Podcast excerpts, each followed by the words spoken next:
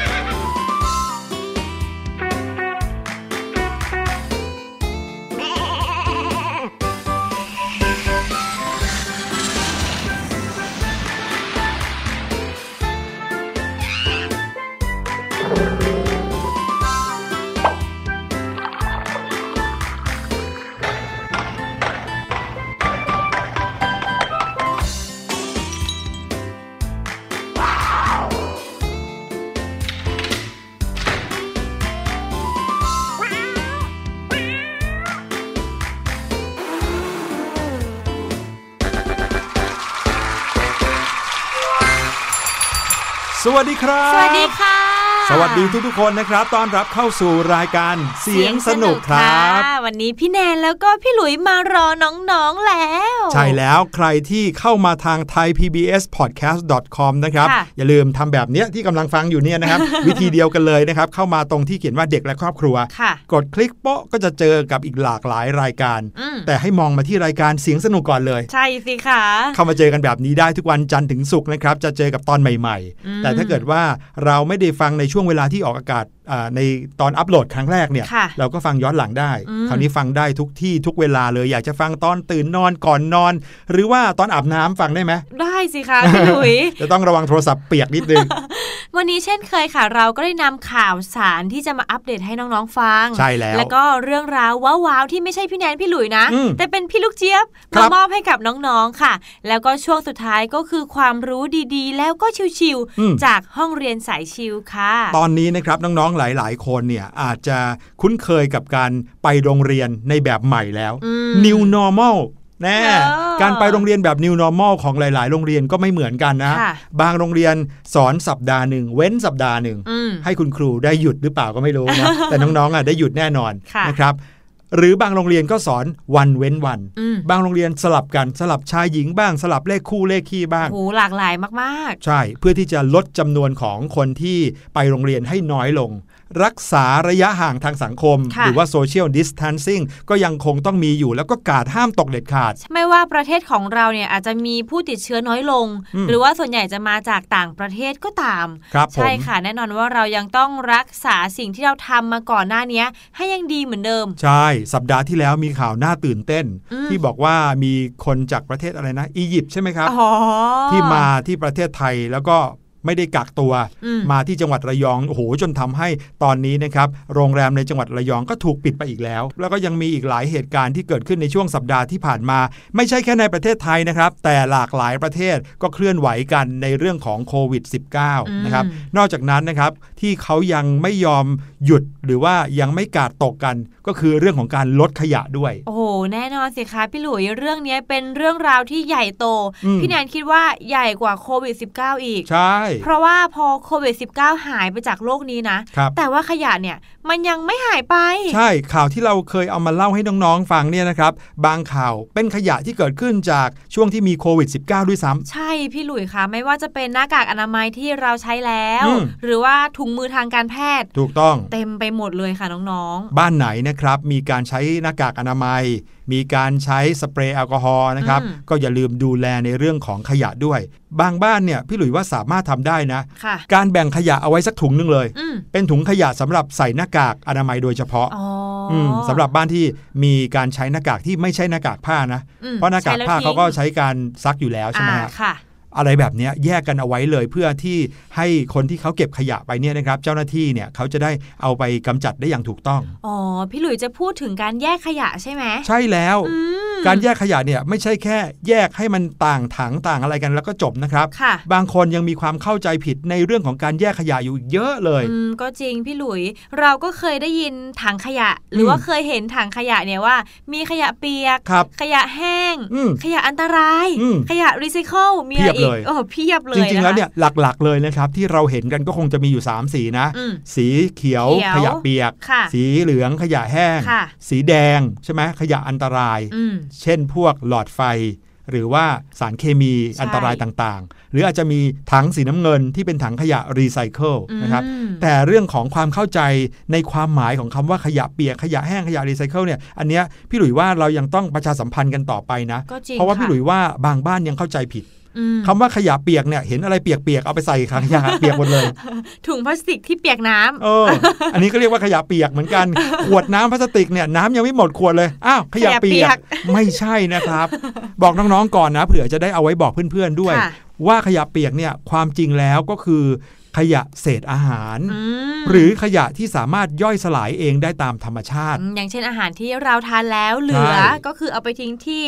ถังขยะเปียก ใช่ครับอาจจะเป็นน้ำแกงอืมหรือว่ากับข้าวเศษอาหารเศษกระดูกอะไรแบบเนี้ยสามารถทิ้งในขยะเปียกได้ ใช่ บางคนก็ใช้รวบรวมขยะเหล่านั้นไว้ในถุงดำแล้วก็อืมเอาไปมัดใส่ในถังขยะเปียกอีกทีหนึ่งใช่อนะย่างครับนั้นดีมากเลยนะคะใช่คำว่าขยะแห้งที่บอกว่าเป็นถังเหลืองอะขยะนั้นไม่ใช่ขยะแห้งนะอืมเป็นขยะที่อาจจะเปียกน้ำก็ได้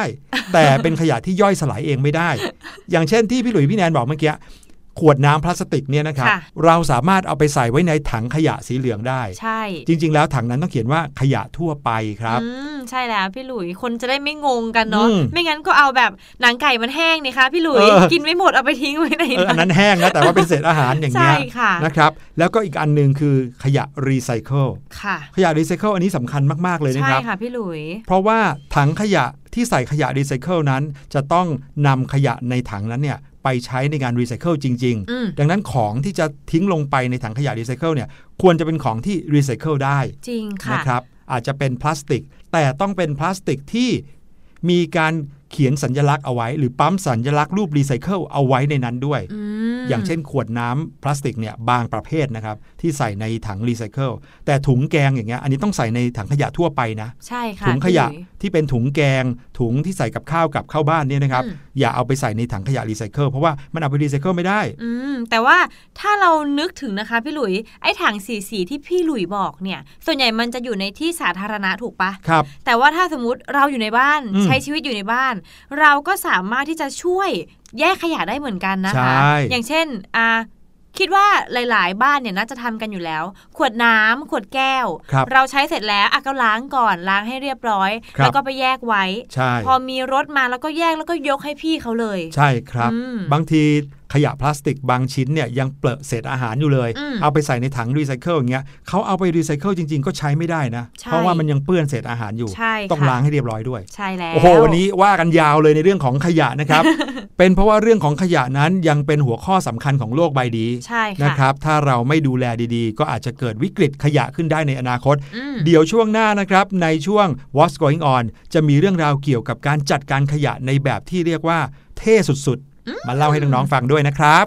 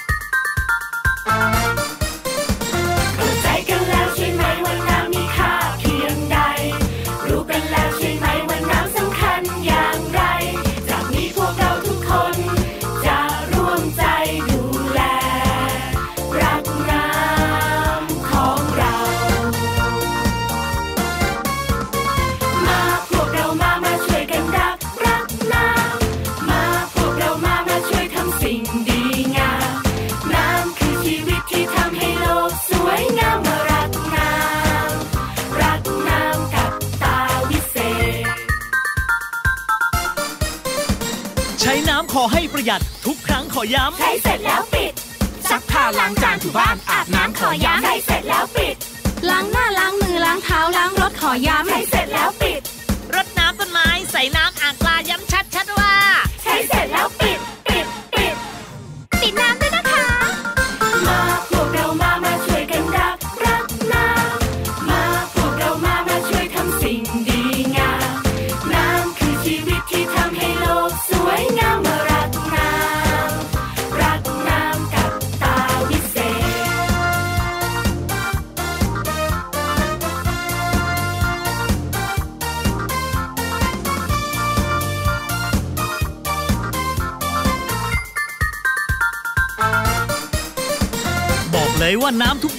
ไม่มีวันหมด ต้องช่วยกันปิด ดื่มน้ำให้หมด ปิดน้ำให้สนิทจะไม่วิกฤตต้องช่วยกันปิด ไม่เหลือน้ำทิ้ง ไม่ทิ้งน้ำเสียบอกกันเคลียร์ต้องช่วยกันปิด เราคิดก่อนใช้เราใช้แล้วคิดใครลืมเรื่อ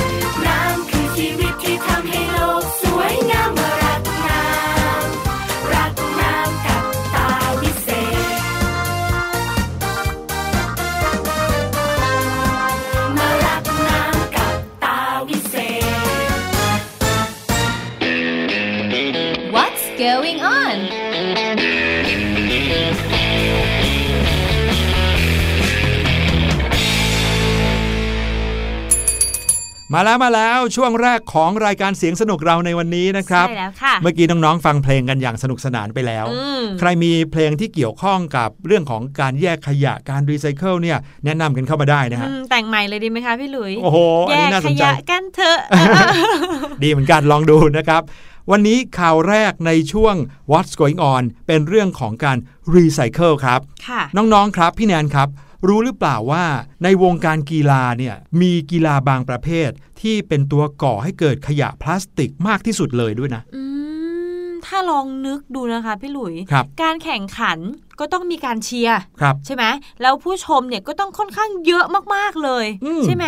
แล้วแน่นอนค่ะที่พี่แนนสังเกตได้ทุกครั้งที่มีการเชียร์เนี่ยหลาย ๆ คนอะอย่างน้อยต้องมีขวดน้ำติดมือไปหนึ่งขวดอ่าใช่แล้วครับอืม ถ้าพูดถึงเรื่องของการกีฬาเนี่ยนะฮะไม่ได้มีแต่คนเล่นกีฬา หรือว่าอุปกรณ์ที่จะทำให้เกิดพลาสติกขึ้นได้นะค่ะแต่ว่าการเชียร์กีฬาเนี่ยโดยเฉพาะอย่างยิ่งในสนามกีฬาที่คนเชียร์เยอะๆ บางชนิดนี่โหนับพันนับหมื่นคนเนี่ยใช่ก็เลยจะทำให้อาจจะเกิดขยะขึ้นได้จากการเชียร์กีฬาด้วยค่ะ และถ้าพูดถึงกีฬาที่มีคนเชียร์กันนับพันนับหมื่นเนี่ยมีไม่กี่ชนิดนะฮะอืมอันหนึงเลยที่นึกขึ้นได้เป็นอันดับแรกก็คือกีฬาฟุตบอลนี่แหละ เวลาที่คนไปเชียร์ฟุตบอลเนี่ยนะครับใน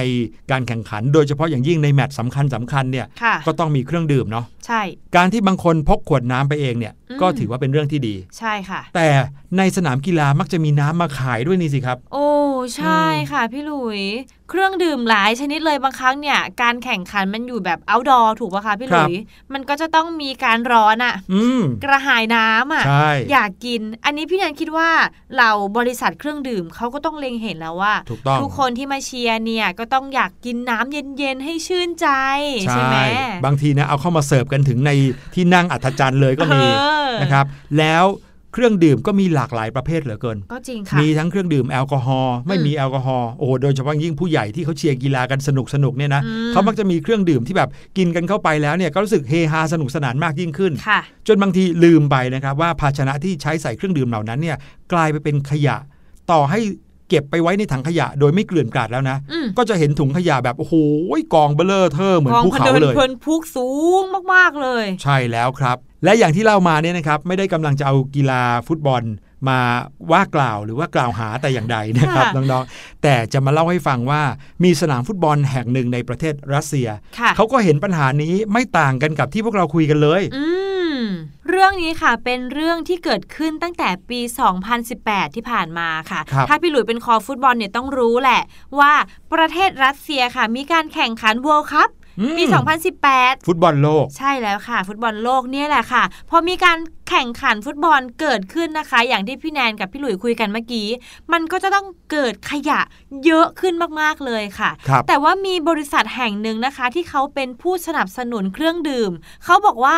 เอ๊ะเรานำขยะเนี่ยที่รู้อยู่แล้วว่ามันต้องมีและเยอะมากเนี่ยไปใช้ประโยชน์ดีกว่าไหมครับผมดีกว่าทิ้งไปเปล่าอืมๆแล้วก็นำไปรีไซเคิลอะไรก็ไม่รู้นะคะครับผมเขาก็เลยใช้ขยะหรือว่าแก้วพลาสติกที่อยู่ในการแข่งขันเนี่ยมาทำเป็นสนามฟุตบอลซะเลยหืมเอาแก้วน้ำมาทำเป็นสนามฟุตบอล แต่ไม่ใช่ว่าเอามาเป็นโครงอะไรนะคะพี่เอหอลุยเขาเอามาทำเป็นหญ้าเทียมค่ะน้องๆอ๋อ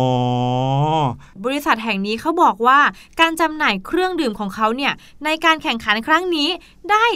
3.2 ล้านแก้วเลย โอ้โหดูเยอะสิมากๆเลย ใช่แล้วผมค่ะเขาก็เลย นำแก้วพลาสติกเหล่านี้ล่ะค่ะ มารีไซเคิลเป็นหญ้าเทียมค่ะ ซึ่งสามารถเกิดสนามฟุตบอลหญ้าเทียมขนาด 65คูณ42 ตารางเมตรเลยค่ะโอ้ยอืมยาวมากเลยนะครับน้องใช่แล้วๆค่ะก็พูดง่ายๆ เท่ากับหนึ่งสนามฟุตบอลนั่นแหละ เออ ใช่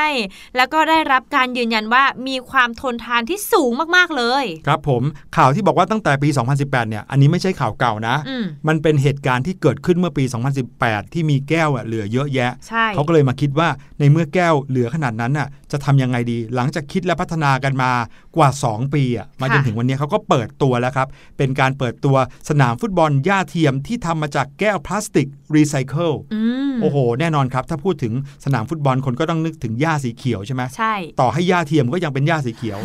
แต่นี่เป็นสนามฟุตบอลที่เท่มากครับอืมเพราะว่าเป็นสนามฟุตบอลที่มีหญ้าเทียมสีขาวนี่แล้แล้ววบอกว่าโอ้โหสีขาวเลยเหรอครับครับผมเหมือนกับว่าหิมะปกคลุมไปด้วยว้าวเต็มสนามเลยอะไรอย่างนี้นะครับอืมแต่ว่า เส้นที่เอาไว้ตีขอบสนาม หรือว่าเส้นที่ตีเขตต่างๆเนี่ยค่ะแทนที่จะเป็นสีขาวบนพื้นเขียวใช่ไหมอืมอันนี้พื้นขาวไปแล้วเขาก็เลยตีเส้นเนี่ยเป็นสีแดง โอ้จริง ๆ นี่ก็เปิดมิติใหม่แห่งเออวงการสนามสนามบอลเลยนะคะ ใช่ คราวนี้เลยกลายเป็นสนามฟุตบอลที่สวยขึ้นอันดับต้นๆของประเทศรัสเซียเลยค่ะ บอกได้เลยนะว่านี่เป็นอีกหนึ่งไอเดียของการรีไซเคิลโดยเฉพาะอย่างยิ่งแก้วพลาสติกที่ไร้ค่าใช่ดูเหมือนกับแล้วว่าจะกลายเป็นขยะนับล้านชิ้นอืมกลายมาเป็นสนามฟุตบอลพี่หลุยเชื่อนะครับว่าถ้าเกิดมีแก้วพลาสติกที่เกิดขึ้นจากการเชียร์ฟุตบอลอีก เขาก็ต้องสามารถเอาไปรีไซเคิลเป็นสนามฟุตบอลให้กับโรงเรียน ให้กับเยาวชนได้ฝึกฟุตบอลอีกมากมายเลยพี่หลุยว่าโอ้จริงค่ะพี่หลุยอืมถ้าสมมุติว่าบรรดาบริษัทหลาย ๆ แห่งที่เขามีการสปอนเซอร์ขายเครื่องดื่มให้กับบรรดาผู้มาชมกีฬา แล้วนำแก้วหรือพลาสติกขยะเหล่านั้นเนี่ยไปสร้างสนามฟุตบอลเยอะๆเยอะๆเยอะอืมๆทั่วโลกเลยโอ้โหอย่างนี้ดีมากใช่ๆเลยค่ะอีกหน่อยก็คงจะมีสนามกีฬาชนิดอื่นด้วยอืมอืมอันนี้จริงค่ะดีมากๆนะครับเอาละครับมาอีกหนึ่งเรื่องนะครับ ยังคงอยู่ที่เรื่องของการรีไซเคิลค่ะนะครับไม่ใช่รีไซเคิลสิเป็นเรื่องของการลดขยะอืมนะครับถ้าพูดถึงการลดขยะแล้วเนี่ยมีหลากหลายวิธีจริง ๆ นะฮะใช่ใช่ซึ่งหลาย ๆ อันเนี่ยเราก็เคยรู้เคยฟังมาเยอะแยะแล้วค่ะนะครับนี่เป็นอีกวิธีหนึ่งที่ประเทศเยอรมนีครับจริง ๆ แล้วนะคะ พี่หลุยการรีไซเคิลเนี่ยสำหรับพี่แนนนะ มันคือการแก้ปัญหาปลายเหตุอืม พี่หลุยว่าไหมก็คือว่าอยากจะรู้ว่าสิ่งเนี้ยเอาไปใช้ประโยชน์อะไรได้อีกก็ลองเอาไปทำดูใช่ไหมครับใช่แล้วเพื่อจะได้ค่ะลดสิ่งที่จะกลายไปเป็นขยะให้ยังคงใช้งานได้ อืมจะว่าปลายเหตุก็อาจจะเรียกว่าปลายเหตุได้เหมือนกันนะก็จริงค่ะ ทีนี้ล่ะค่ะ เยอรมันเขาก็เลยบอกว่า โอเค งั้นเราจะไม่แก้ปัญหาที่ปลายเหตุครับเราจะงดใช้พลาสติกไปเลยอื้อหือโอ้โหอันนี้ต้นเหตุใช่ไหมเออถือว่าต้นเหตุเลยต้นนะคะเหตุคือการใช้พลาสติก เพราะฉะนั้นเราอย่าไปใช้พลาสติกเลย ใช่แล้วค่ะ จริง ๆ ถ้าย้อนกลับไปตั้งแต่ช่วงต้นปี 2019 นะคะ ทางสภายุโรปเขาก็ได้อนุมัติข้อเสนอหนึ่งก็คือ สั่งห้ามไม่ให้มีการใช้พลาสติก แบบใช้ครั้งเดียวแล้วต้องทิ้งอืมอืมโดยก็เสนอให้ข้อบังคับเนี้ยสามารถใช้ได้ทั่วทั้งสหภาพยุโรปเลยค่ะ ครับคำว่าสหภาพยุโรปเนี่ยก็หมายถึงหลายประเทศนะอืมเพราะว่า หลายๆ ประเทศในยุโรปเนี่ยเข้ามารวมตัวกันเป็นค่ะสหภาพยุโรปที่จะใช้กฎหมายบางข้อร่วมกันครับอืมก็มีทั้งเยอรมนี อิตาลี สวิตเซอร์แลนด์ สเปน เบลเยียม โอ้แล้วก็อีกหลายประเทศเลยใช่ค่ะพูดง่ายๆว่าประเทศไหนที่ใช้เงินสกุลยูโรเนี่ยก็คืออมสหภาพยุโรปหมดเลย ใช่แล้วค่ะ และล่าสุดนะคะ ทางรัฐบาลเยอรมนีเขาก็ได้ออกมาประกาศแล้วว่า พวกเขาตั้งใจที่จะเดินหน้าต่อทำตามข้อเสนอนี้แบบจริงจังเลยค่ะ ด้วยการเตรียมยกเลิกการใช้พลาสติก แบบใช้ครั้งเดียวแล้วทิ้ง อืมนึกง่ายๆนะครับก็คืออย่างหลอดพลาสติกมหรือว่าถุงพลาสติกแบบที่เราเนี่ยใช้มัดแกง จริงๆ ในต่างประเทศก็ไม่ค่อยมีถุงแบบนั้นนะค่ะ แต่อะไรก็ตามที่จะเป็นหีบห่อใช้ครั้งเดียวแล้วทิ้งเลยเนี่ยเขาจะหยุดใช้แล้วโอ้จริง ๆ แล้วบ้านเราเนี่ยถือว่าใช้เยอะมากนะครับถ้าน้องๆสั่งกับข้าวแบบ Delivery อย่างเงี้ยก็ได้ ใช่ ก็จะมีทั้งช้อนซ่อมโอ้โหทั้งถุงถุงซ้อนถุง มีกล่องในถุงเพียบไปหมดเลยเยอะมากๆเลยแล้วค่ะส่วนใหญ่ก็เป็นพลาสติกทั้งนั้นเลยนะครับใช่ไม่ใช่แค่หลอดนะ มีจานพลาสติกแก้วพลาสติกอืมอืม แล้วก็บรรจุภัณฑ์ใส่อาหารนี่แหละคือตัวดีเลยสำหรับ สิ่งที่ใช้ครั้งเดียวทิ้ง ใช่แล้วค่ะ คิดดูสิครับถ้าเกิดว่าเขาไม่มีพลาสติกแบบใช้ครั้งเดียวทิ้งอีกต่อไปเลยอะอาจจะยากหน่อยสำหรับผู้คนนะในช่วงอืมแรกใช่ๆแต่ว่าใช้เวลาสักพักหนึ่งเป็นอาจจะเป็นเดือนหรืออาจจะใช้เวลา 1 ปี 2 ปีค่ะแต่คนก็จะต้องเคยชินกับการที่ไม่ใช้พลาสติกเหล่านั้น ใช่อืมดีเหมือนกันนะเนี่ยอืมพี่จหลุริยงว่าค่ะพี่หลุยเป็น สิ่งที่เรียกว่านโยบายใช่ไหมค่ะนโยบายคือสิ่งที่เขาออกเป็นกฎออกมาแล้วคนใช้ร่วมกันพร้อมกันอืมไปทั่วประเทศอย่างเงี้ย พี่หลุยว่าเป็นสิ่งที่ดีมากครับ เพราะว่าเหมือนกับเป็นการบังคับกันไปในตัวใช่แต่การบังคับครั้งนี้จะเป็นการเปลี่ยนพฤติกรรมให้นำไปสู่พฤติกรรมที่ดีใช่ ลดการใช้พลาสติกอย่างจริงจังกันได้เลย อืมจริง ๆ แล้วบ้านเราก็เริ่มตั้งแต่ต้นปีใช่ไหมครับหลายคนเนี่ยก็เริ่มที่จะชินและบางคนกำลังจะไปซื้อที่ร้านสะดวกซื้อครับพกถุงผ้าไป บางคนเนี่ยรู้ว่าเราจะต้องไปซื้อกับข้าว หรือว่าไปตลาดก็พกตะกร้า หรือว่าครับปิ่นโต Tupperware ไปใส่เลยใช่โอ้แบบนี้ดีมากๆเลยค่ะ ใช่ครับ แต่ว่ายังมีสินค้าอีกหลายอย่างเนาะที่เขาอืมยังจำเป็นต้องใส่ถุงพลาสติกอะค่ะอืมเราก็ลดการใช้ขยะเหล่านั้นห รือว่าใช้พลาสติกเหล่านั้นมา จะได้ไม่มาเป็นขยะในบ้านเราหรือว่าในที่ละแวกใกล้เคียงของเราด้วยนะครับ ใช่แล้วค่ะโอ้โหจริง ๆ แล้วมีเรื่องขยะอีกมากมายที่อยากจะเอามาเล่ามาอัปเดตกัน เพราะว่าอืมตอนเนี้ยทุก ๆ ประเทศเขาตื่นตัวในเรื่องนี้กันมากจริงใช่ๆมาถึงข่าวที่ 3 บ้างครับ ข่าวนี้เป็นข่าวเกี่ยวกับการทำอาหารค่ะน่าจะเกี่ยวข้องกับการลดขยะไหมเมื่อกี้นี้เราก็บอกนะลดขยะทำเองด้วยการทำเองทำอาหารเองค่ะแต่นี่เป็นการทำอาหารตามสูตรโบราณครับพี่แนนหรือว่าน้องๆ คงจะเคยได้ยินมาบ้าง ทำอาหารตามสูตรโบราณ เช่นก๋วยเตี๋ยวเรือสูตรโบราณเออขนมไทยสูตรโบราณนั่นน่ะสิแล้วอันนี้มันแปลกยังไงเอคะอพี่หลุยคำว่าสูตรโบราณเนี่ยคิดว่าน่าจะโบราณได้ขนาดไหนฮะอือืมมถ้าของเราน่าจะประมาณ 2 3 4 0 0 ปีอะให้มากเนอะสุด อย่างเช่นขนมไทยโบราณอย่างเงี้ยอะเราก็เคยได้ยินมาว่าขนมกล้วย หรือว่าอย่างขนมทองหยิบทองหยอดฝอยทอง มีมาตั้งแต่สมัยโบราณของไทยเราใช่ไหมใช่แต่นึกแล้วก็ไม่น่าจะถึง 3 4 0 0 ปีอย่างมากก็ 200 อะ อ่าให้มากสุดค่ะนะครับ200 แต่ว่ามีศาสตราจารย์คนหนึ่งนะครับ ในประเทศอังกฤษเขาบังเอิญไปเจอสูตรทำอาหารโบราณมา ก็เลยลองเอามาทำตามสูตรโบราณนี้นะครับ ซึ่งสูตรอาหารโบราณที่เขาไปค้นพบเนี่ย เป็นการค้นพบบนแผ่นศิลาจารึกครับฮะมีคนเขาแบบเขียนสูตรอาหารโบราณไว้ในแผ่นศิลาจารึก ซึ่งมีอายุถึง 3,700 ปี โอ้โห เดี๋ยว พี่แนนกำลังจินตนาการไม่ออกว่าเมื่อ 3,700 ปีที่แล้วอื มอ่ามนุษยชาติของเราเนี่ยกำลังรับประทานอะไรกันอยู่กินอะไรกันอยู่บางทีอาจจะแค่ไปล่าสัตว์เอามาเอามาแล่ๆแล้วก็เผาไฟอืมหรือปิ้งอะไรอย่างนี้กินใช่ไหมครับค่ะแต่มีการทำอาหารกันอย่างละเอียดอ่อน แถมยังมีการจดสูตรเอาไว้บนแผ่นหินอีกด้วยนะครับโอ้โหศาสตราจารย์คนนี้ชื่อว่าดรบิลนะครับดรบิลเนี่ยเป็นศาสตราจารย์ด้านชีววิทยาการอนุรักษ์ค่ะจากมหาวิทยาลัยเคมบริดจ์ที่ในประเทศอังกฤษครับ เขาก็ต้องอยู่บ้านและหันมาเข้าครัวเหมือนกันในช่วงเวลาโควิดที่ผ่านมาเออเนาะพี่หลุยว่าหลาย ๆ บ้านนะคงทำใครกับๆก็ข้าวต้กัอนงเยอะทำอาขึ้นหารพี่แนนก็เกือบจะทำอาหารแบบแปลก ๆ หลายอย่างที่ไม่เคยทำมาใช่ก่ไหอมนฮะนะคะศาสตราจารย์คนนี้เขาก็ต้องอยู่บ้านทำอาหารเองเหมือนกันครับค่ะเมนูที่เขาจะลองทำเนี่ยไม่ธรรมดาเลย เพราะว่าเป็นสูตรอาหารโบราณของชาวบาบิโลน จากยุคนู้นเลย ยุคเมโสโปเตเมียโอ้โหซึ่งเป็นอารยธรรมแรกของโลก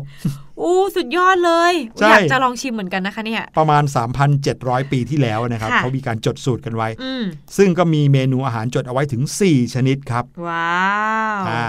ศาสตราจารย์บินคนนี้เนี่ยเขาเคยได้ยินเรื่องสูตรอาหารโบราณมานานแล้วนะครับ แล้วก็เขาก็ไปตามหาอืมหนังสือที่ถอดสูตรออกมาจากแผ่นศิลาอันนี้ แล้วลองมานั่งอ่าน ซึ่งแน่นอนครับ ภาษาที่ใช้เขียนสูตรนั้นเนี่ยไม่ใช่ภาษาอังกฤษ หรือภาษาอะไรที่ใช้กันในปัจจุบัน ก็เป็นภาษาแบบโบราณโบมากราณเลยนะครับ บางทีเป็นตัวสามเหลี่ยมสี่เหลี่ยมอะไรก็ไม่รู้นะครับค่ะแล้วก็ลองเอามาทำดู ตอนนั้นอาจารย์บิวเขาบอกว่า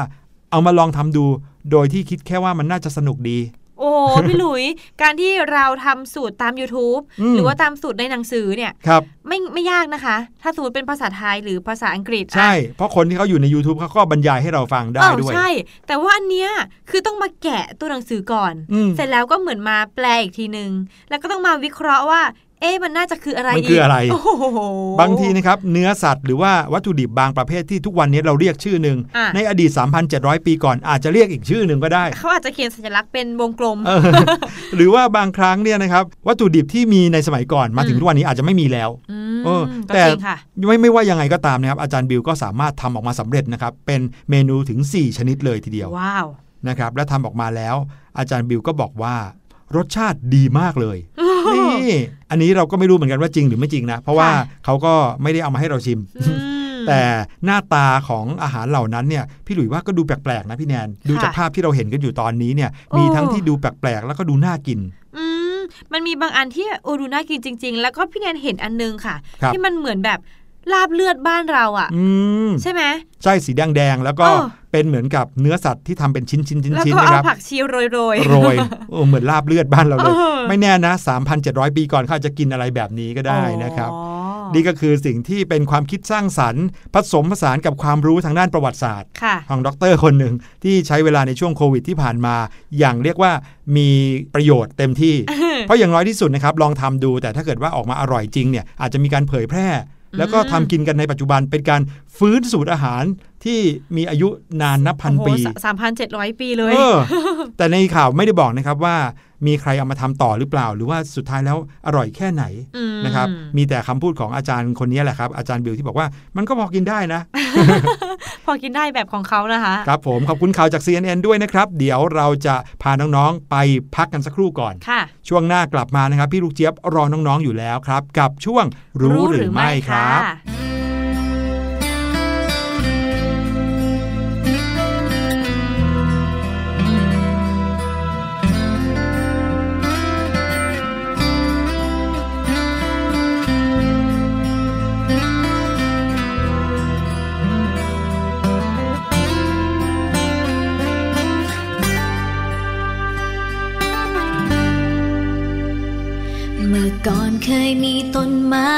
สูงใหญ่ อดีตเคยมีลำธารสะอาดใส สดชื่นในทุกครั้ง ที่เราหายใจ แต่แล้วทำไม ไม่เหมือนเดิมลำคลองทำไมถึงกลายเป็นสีดำขยะก็ลอยเต็มน้ำ มองเห็นแค่เพียงฝุ่นควันรถนับวันก็ยิ่งเพิ่ม ตึกสูงเข้ามามากมายทดแทนผู้ใหญ่สร้างห้างจนเกลื่อน แต่เด็กอยากมีต้นไม้ ทำไมถึงชอบทำลาย ไม่ห่วงแทน หากมีต้นไม้ที่ใด คงไม่มีวันขาดแคลน นี้มาปลูกทดแทนดีไหมสู่กระทิงเสือดำไก่ฟ้า เราเคยได้ยินแค่ชื่อใช่ไหม หยุดเบียดเบียนกันเสียที หยุดเถิดนะหยุดทำลาย โลกไม่สบาย อย่าให้ต้องสายเกิน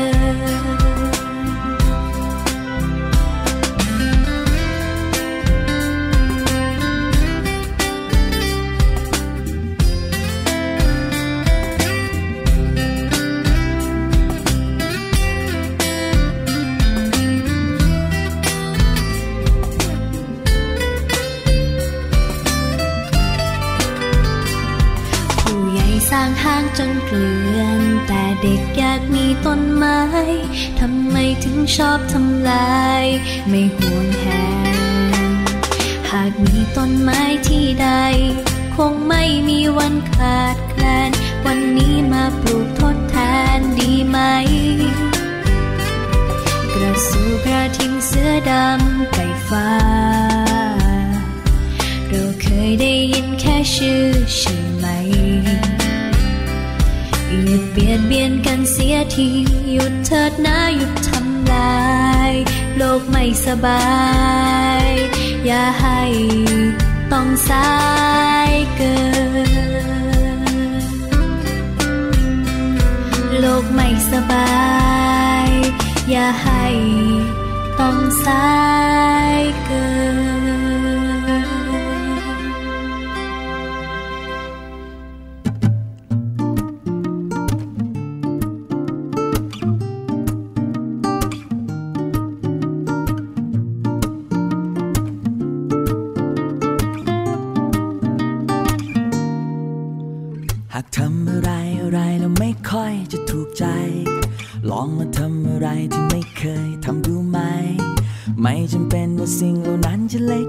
ใหญ่แค่เช็คหัวใจ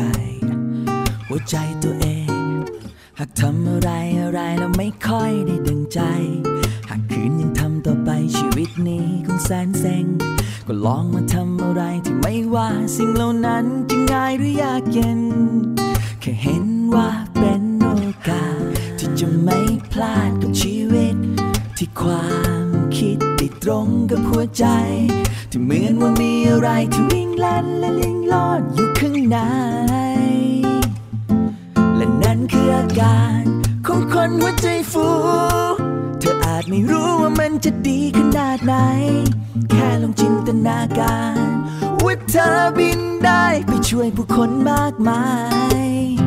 และนั่นคืออาการของคนหัวใจฟู เธออาจไม่รู้ว่ามันจะดีขนาดไหน แค่ลงมือทำและอาสาด้วยหัวใจแล้วโปรดจงมั่นใจ ว่าฉันจะฟูไปกับเธอเ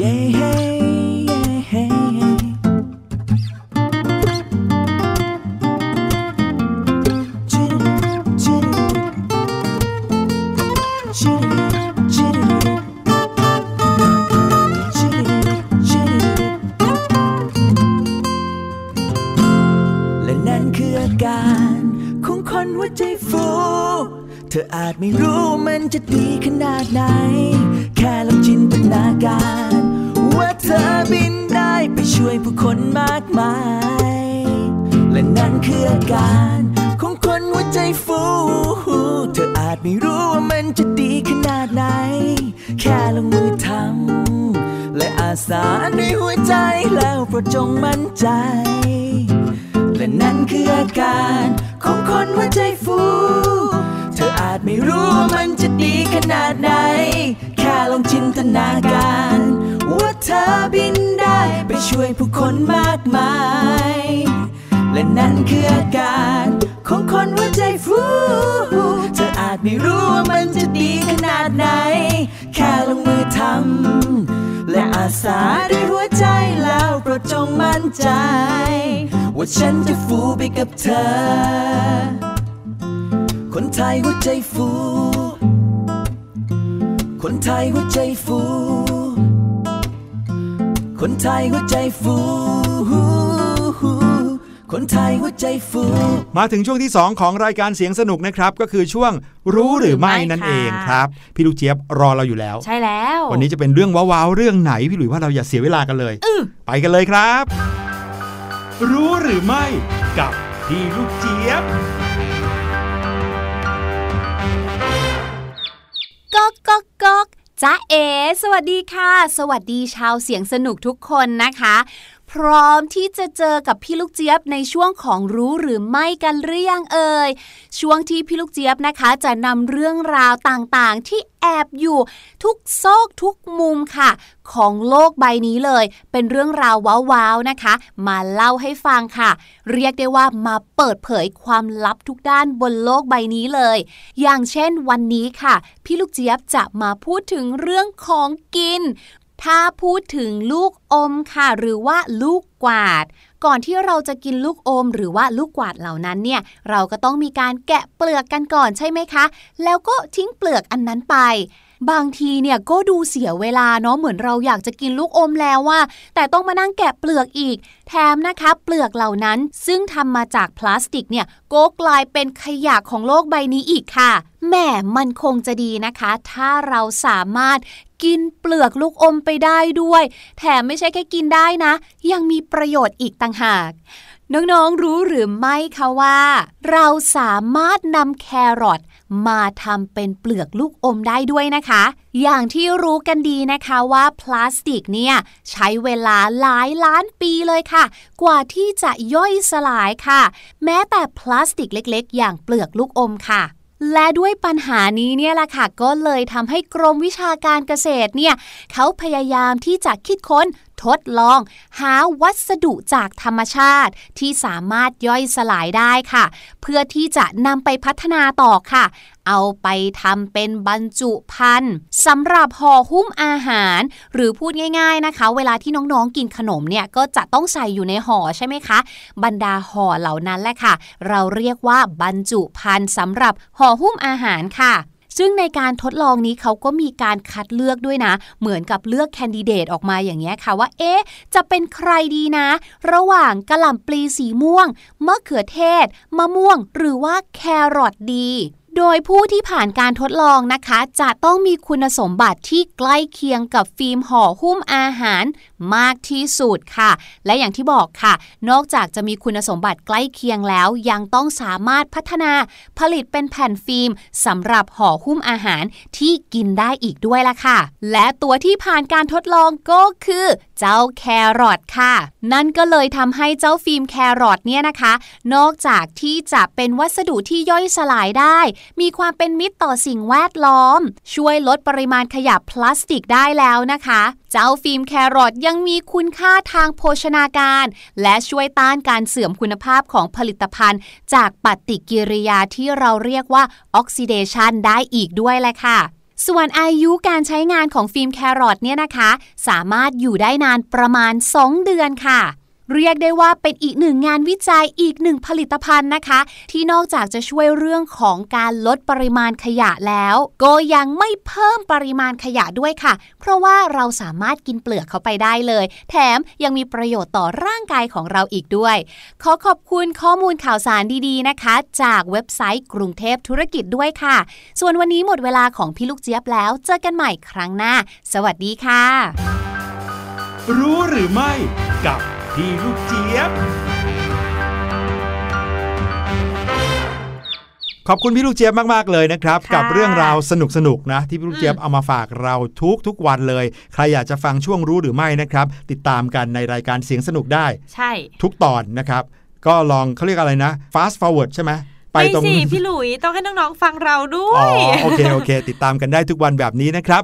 แล้วเดี๋ยวเราไปพักกันก่อนค่ะช่วงหน้ากลับมานะครับในช่วงห้องเรียนสายชิวอืมวันนี้พี่ๆป .6 คงจะชอบมากแน่ค่ะๆเพราะว่าจะพามาทบทวน แล้วก็รู้จักกับความหมายของราชวงศ์ในประเทศไทยครับ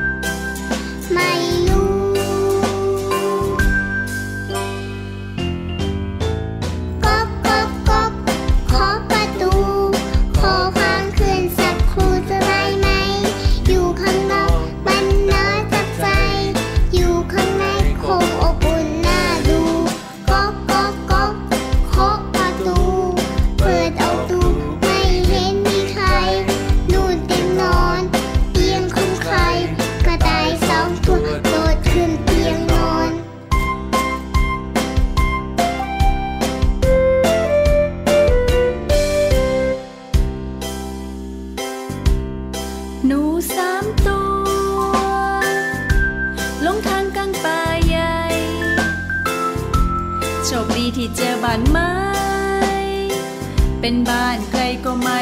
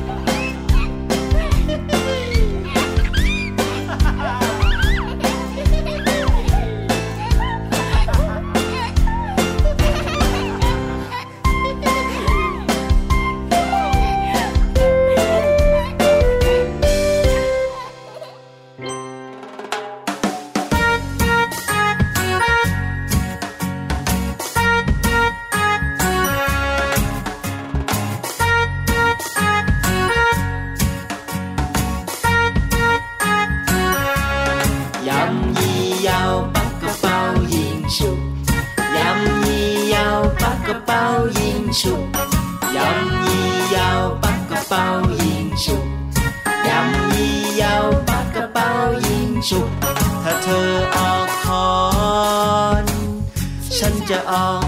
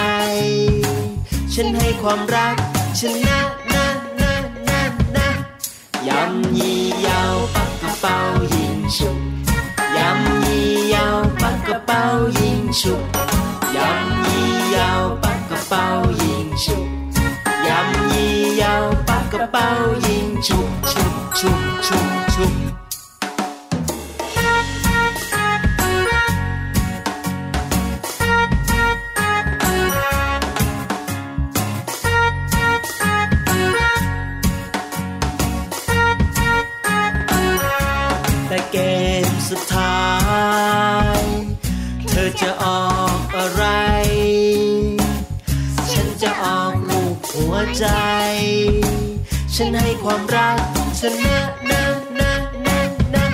ความรักชนะทุกอย่าง ความรักชนะทุกอย่าง ความรักชนะทุกอย่างพ่อแม่บอกไว้อย่างนั้นนะนะนะนะยำยี่ยาวปักกระเป๋ายิงฉุบยำยี่ยาวปักกระเป๋ายิงฉุบยำยี่ยาวปักกระเป๋ายิง ฉุบยำยี่ยาวปัก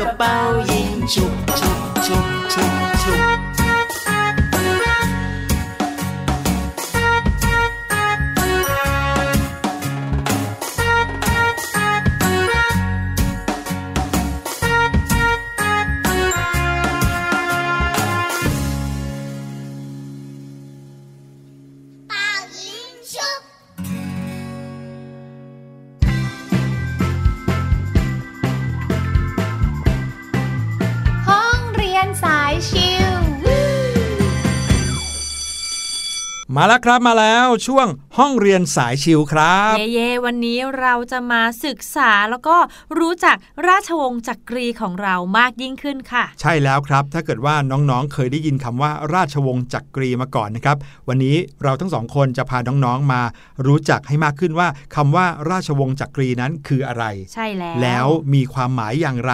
มีต้นตอมาจากไหนค่ะอ่ารู้จักกันเท่านี้ก่อนแล้วก็เชื่อว่าน่าจะอยู่ในบทเรียนของน้องๆแล้วด้วยนะครับ ใช่ค่ะ ราชวงศ์จักรีนะคะ เป็นราชวงศ์ที่ปกครองราชอาณาจักรสยาม ต่อจากสมเด็จพระเจ้ากรุงธนบุรีจนถึงปัจจุบันเลยค่ะ โดยพระบาทสมเด็จพระพุทธยอดฟ้าจุฬาโลกมหาราช หรือพระนามเดิมก็คือท้องด้วงค่ะ ซึ่งทรงสืบทอดเชื้อสายมาจากตระกูลขุนนางในสมัยกรุงศรีอยุธยาค่ะ หรือว่ารัชกาลที่หนึ่งของเรา ทรงสถาปนาราชวงศ์โดยการปราบดาพิเศษเมื่อพุทธศักราช 2325ค่ะ ยุคของราชวงศ์นี้เรียกว่ายุครัตนโกสินทร์ค่ะ ก็คือยุคปัจจุบันที่ใช่พวกเราแล้วอยู่ในประเทศไทยนี้เองนะครับค่ะเมื่อก่อนนี้ก็ยังเรียกประเทศไทยว่า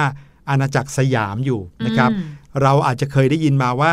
ในอาณาจักรสยามหรือประเทศไทยเรานั้นเนี่ยเริ่มตั้งแต่ยุคกรุงสุโขทัยค่ะแล้วก็มากรุงศรีอยุธยาอืมแล้วก็มีช่วงเวลาสั้นๆ กับยุคกรุงธนบุรีนะครับแล้วก็เข้าสู่ยุครัตนโกสินทร์ใช่แล้วค่ะ พระบาทสมเด็จพระพุทธยอดฟ้าจุฬาโลกมหาราช หรือว่ารัชกาลที่หนึ่งนะครับก็ทรงเป็นต้นราชวงศ์จักรีนะครับใช่แล้ว ส่วนชื่อของราชวงศ์จักรีนะคะ มีที่มาจากบรรดาศักดิ์ของเจ้าพระยาจักรีสี่องครักษ์ค่ะ ซึ่งเป็นตำแหน่งสมุหนายกค่ะ เป็นตำแหน่งทางราชการที่พระองค์เคยทรงดำรงตำแหน่งมาก่อนในสมัยกรุงธนบุรีค่ะ